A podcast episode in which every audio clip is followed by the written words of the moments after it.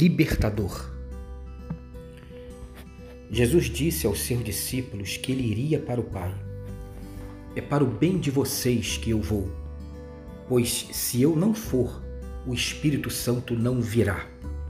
Ele disse assim: Eu e o Pai, pelo Espírito Santo, habitaremos em você, estaremos em você. E eu rogarei ao Pai, e ele vos dará outro consolador, para que fique convosco para sempre. O Espírito de verdade, que o mundo não pode receber, pois não o vê nem o conhece, mas vós o conheceis porque habita convosco e estará em vós. Não vos deixarei órfãos, voltarei para vós. Ainda um pouco, e o mundo não me verá mais, mas vós me vereis, porque eu vivo e vós vivereis. Naquele dia conhecereis que eu estou em meu Pai, e vós em mim, e eu em vós. Aquele que tem os meus mandamentos e guarda, esse é o que me ama e aquele que me ama será amado de meu Pai, e eu o amarei e me manifestarei a ele.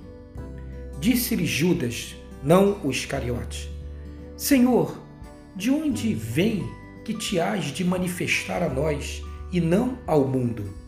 Jesus respondeu e disse-lhe: Se alguém me ama, guardará minha palavra, e meu Pai o amará, e viveremos para ele, e faremos nele morada.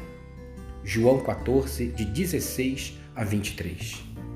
Essa é a coisa mais extraordinária do mundo. Deus mudou de endereço, Deus habita em nós. A profecia de Joel se cumpriu. Essa é a maior diferença do Evangelho em comparação com outras religiões ou espiritualidades. O nosso Deus habita em nós. Jesus não é um objeto de veneração, como um deus pagão. Ele não é um ídolo e uma imagem venerada de quem quer receber homenagens. Senão, ele seria como os outros, um Deus do lado de fora. Ele não está do lado de fora esperando, ou vendo ou agindo. Ele está em nós, dentro de nós, vive em nós. Deus não quer ser venerado, nem cultuado, nem adorado como um Deus distante. Ele quer ser adorado, cultuado como um Deus de dentro, um Deus que habita. Por isso que a verdadeira liturgia, o verdadeiro culto, o verdadeiro sacrifício é a nossa própria vida. Deus não quer nossas ordens, nem nossos programas.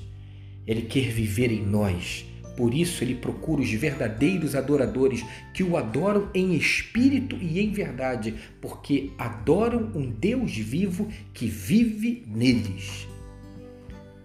E é em espírito e em verdade por causa disso, porque ele vive em nós.